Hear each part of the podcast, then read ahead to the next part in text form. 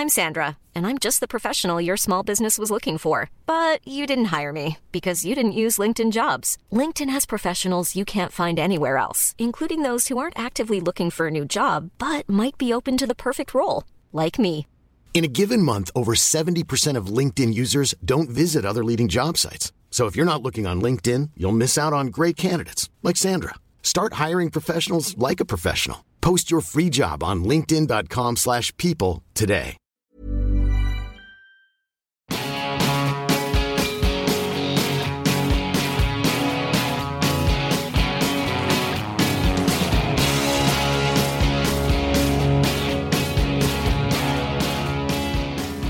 Hello there, good morning, and welcome to another Irish Examiner Paper Talk Sports podcast. Only one place to begin on this bright and beautiful Monday morning, and that's Croke Park and an incredible Allianz Football League Division 1 final between Kerry and Dublin. Kerry victorious, uh, not just winning their 20th Allianz National League title, but also breaking Dublin's incredible streak of games without defeat. John Fogarty, the Irish Examiner's GAA correspondent, was at GAA headquarters. And uh, John, did anyone see that result coming?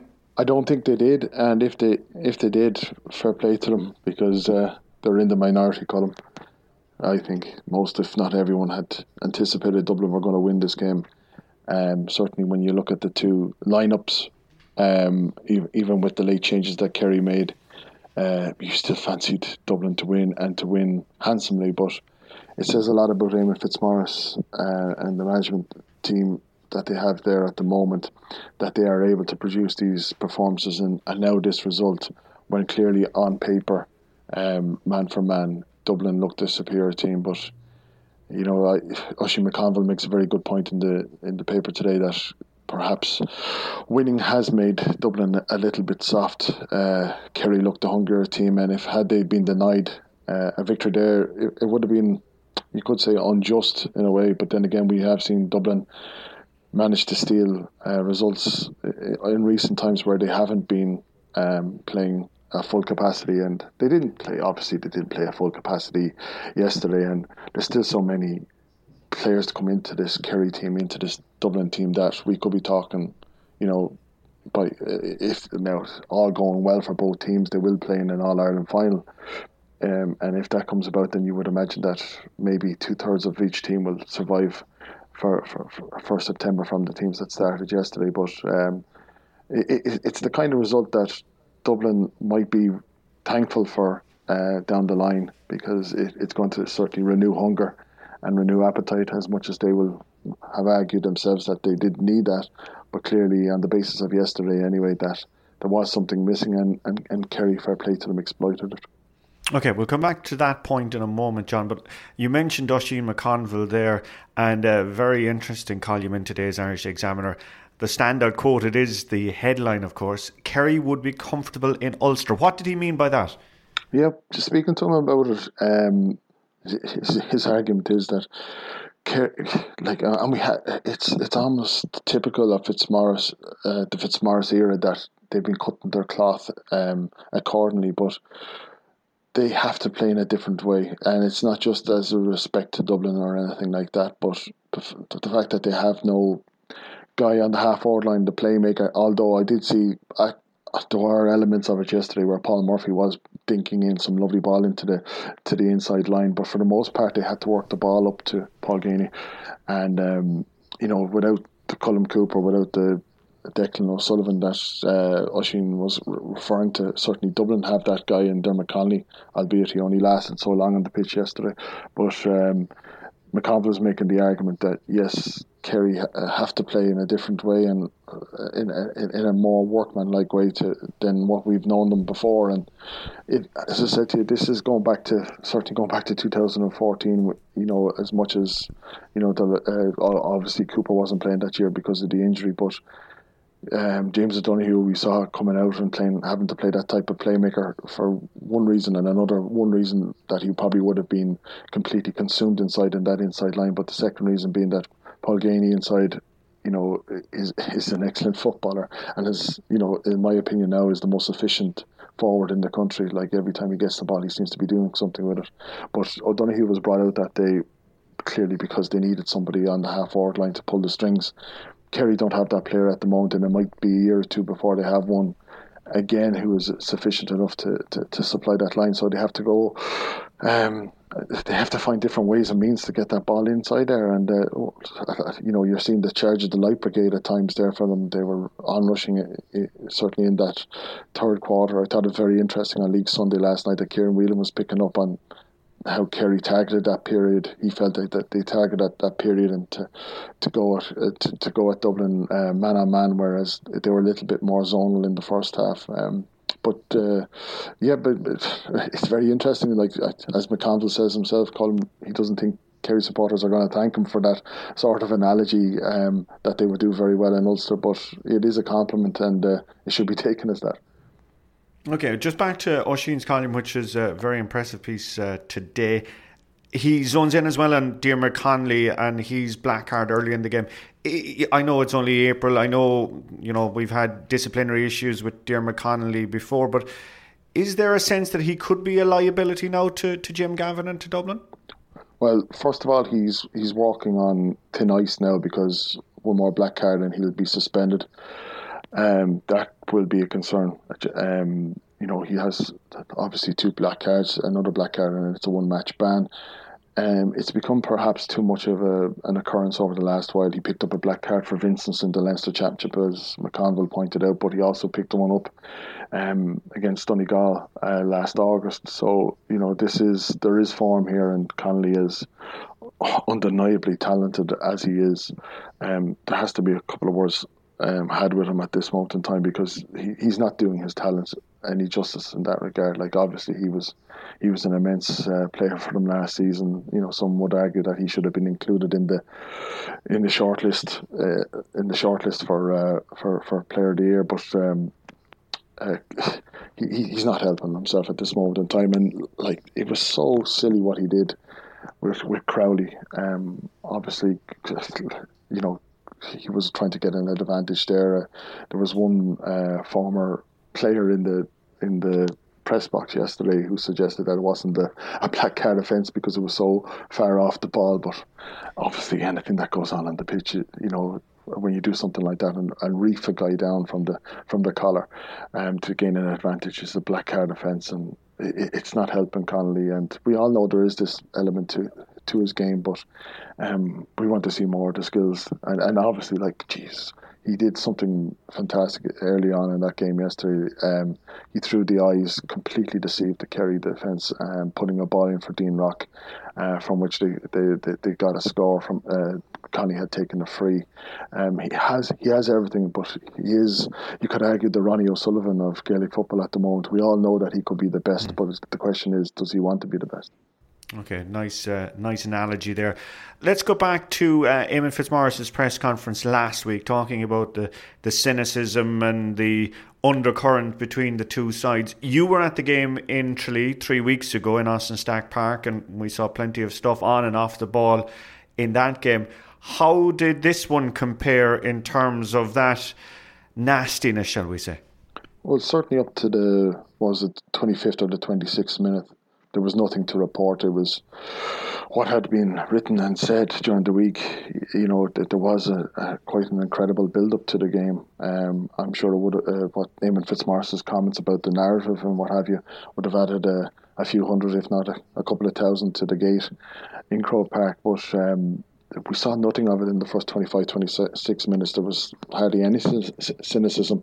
Kerry weren't winning frees. Dublin were winning plenty of them, but um, you know that that that changed towards the end, and it, it, although Kerry did give away a lot of frees, um, Dublin's discipline uh, in, at the start of the second half left a lot to be desired. But the, in terms of the cynicism, whatever, you know, we saw the black cards. Obviously, you know, it was a cynical tackle, whatever about a black card, or certainly cynical tackle by Jonathan Lyne on um, on Connolly. Uh, before Connolly got his own black card for what was a, an out and out black card on um, on Gavin Crowley, but um, you know we saw a little bit of a spat there between Donncha Walsh and James McCarthy towards the end of the first half, and that wasn't very uh, pretty, and uh, that seemed to, that definitely harked back to the, the, the the nastiness that we saw in Tralee, and you know Walsh already has a ban this year, and you know if the CCCC decide to have a look at that, he could be in a bit of difficulty. But then James McCarthy was no, you know, he he he was probably the instigator there, and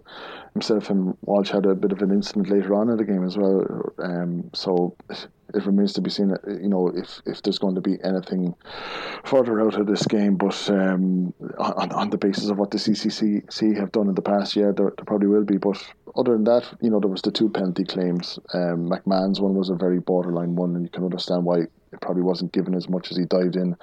The Dean Rock one looked like a, a penalty call in my book anyway. Um, Mark Griffin was fortunate there.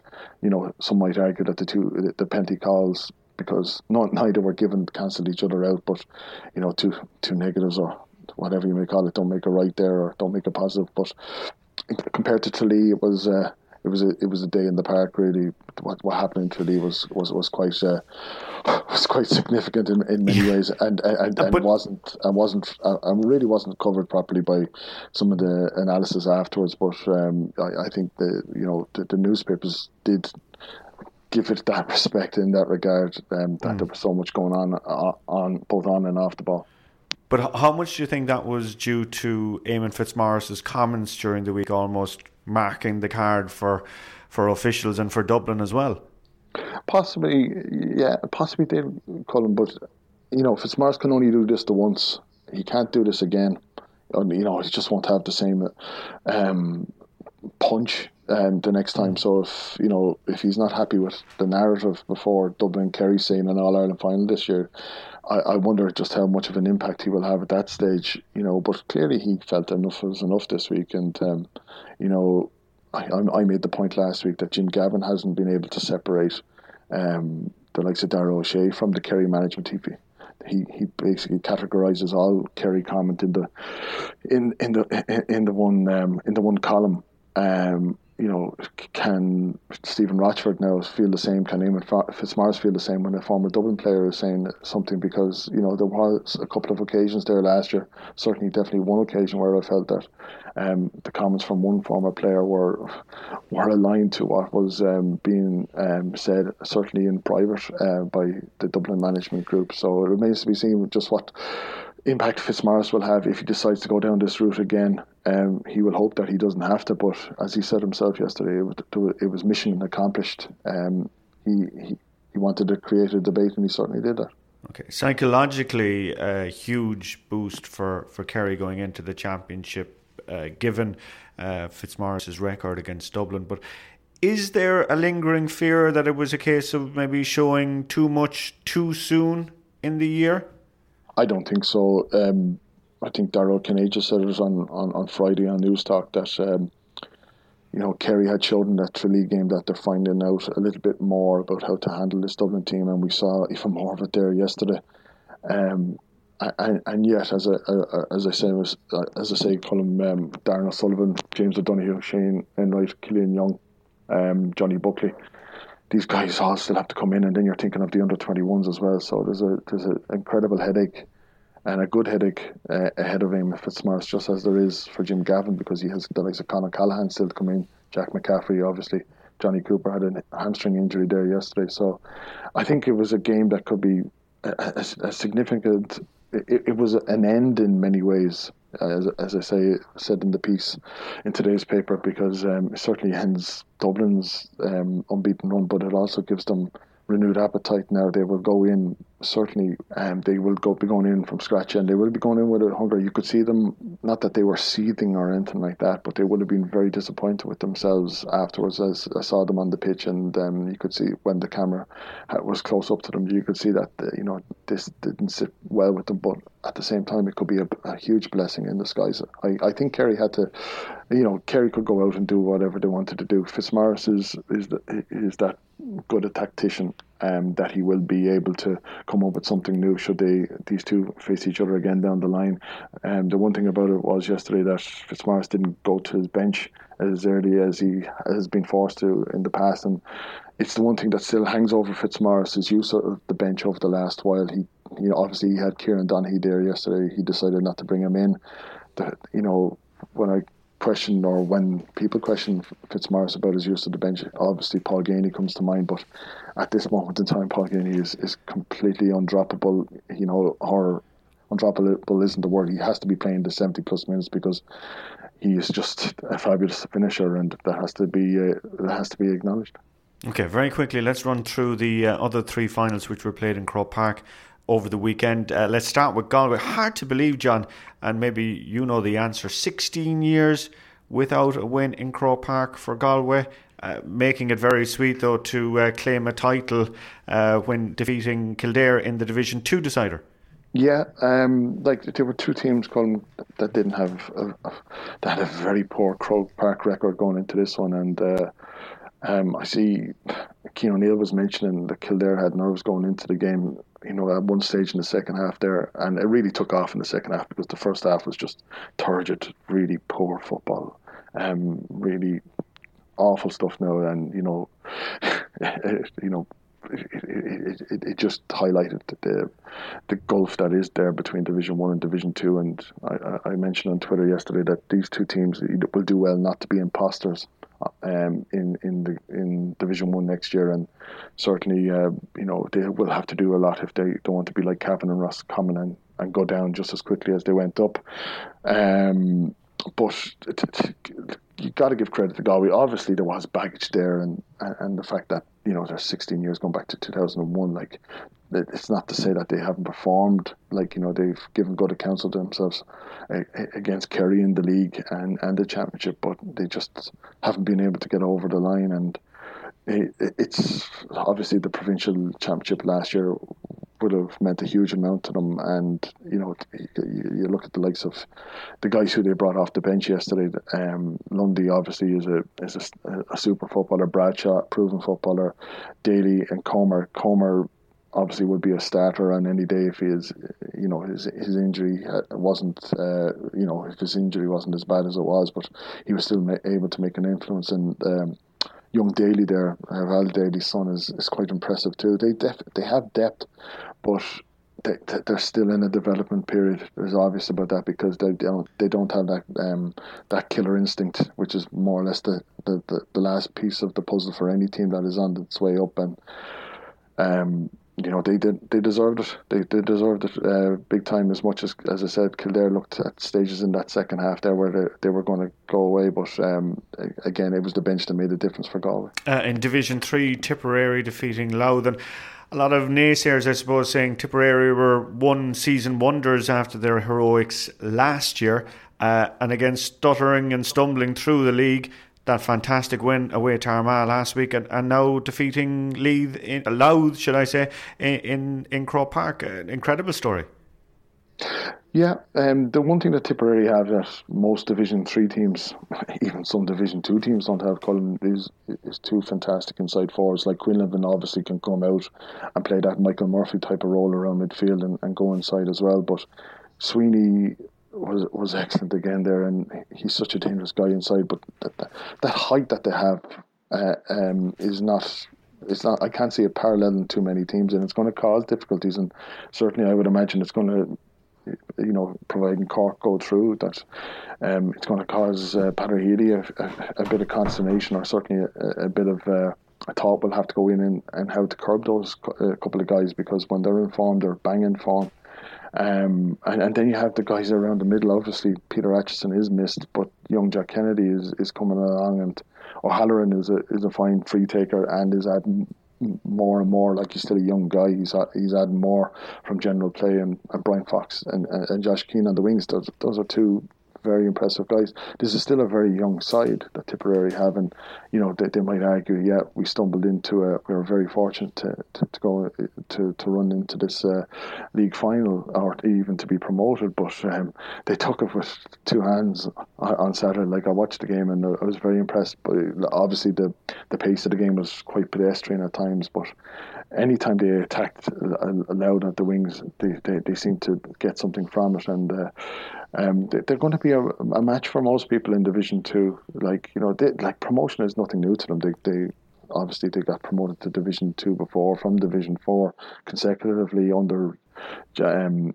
under um, John Evans. Uh, uh, under John Evans, absolutely. But uh, the this is a this is a more mature Tipperary team, as, uh, although they're obviously young. But the likes of Codd is back there, Campbell, those are proven guys, and and, and, and Robbie Kiely again seems to have got over. Like obviously that would have taken a lot to get over what happened to him last year and the and the black card, whatever way you may think about it against Mayo. But um, yeah, they're, they're, they're coming on strong and they're and and, and they're full value uh, uh, for, that victory. As much as they'll be the first to say themselves that the promotion was probably a bonus considering where they were going into the final stages against Armagh in the Athletic Grounds. Uh, and finally, John, then. Um, Wexford beaten by Westmeath and, and, and like Louth they were the, the pace setters in their division. They were the first to, to secure promotion, and then it, it, it, ends in a disappointing fashion by losing the final. Were, were you surprised that Westmeath uh, claimed the spoils on Saturday? I'm not surprised that Westmeath won, Colin, but probably in the manner that they did because uh, Wexford, obviously, you know, Banty will probably argue that listen, we did our bit when we were the first to be promoted after five games. They won the five games, but all of their victories, certainly four of them anyway, were all by tight margins. Whereas Westmeath, after their early hiccup against um, Carlow with that draw, seemed to um, seemed to be pushing uh, pushing teams aside with with real ease and. Um, obviously, they, they have a lot more experience of Croke Park than this Wexford team at the moment. They know how to win there. They've been to two Leinster finals over the last couple of years. So when they were going to get there, I did fancy them. I just didn't fancy them to win as well as they did. But Heslin, obviously, like if you're talking about the Division Three and Division Four, if Michael Quinlivan and Conor Sweeney are the best players uh, performing in Division Three, then John, John Heslin is certainly the best guy to coming out of Division Four, and he's not a guy that deserves to be playing in Division Four. He's just a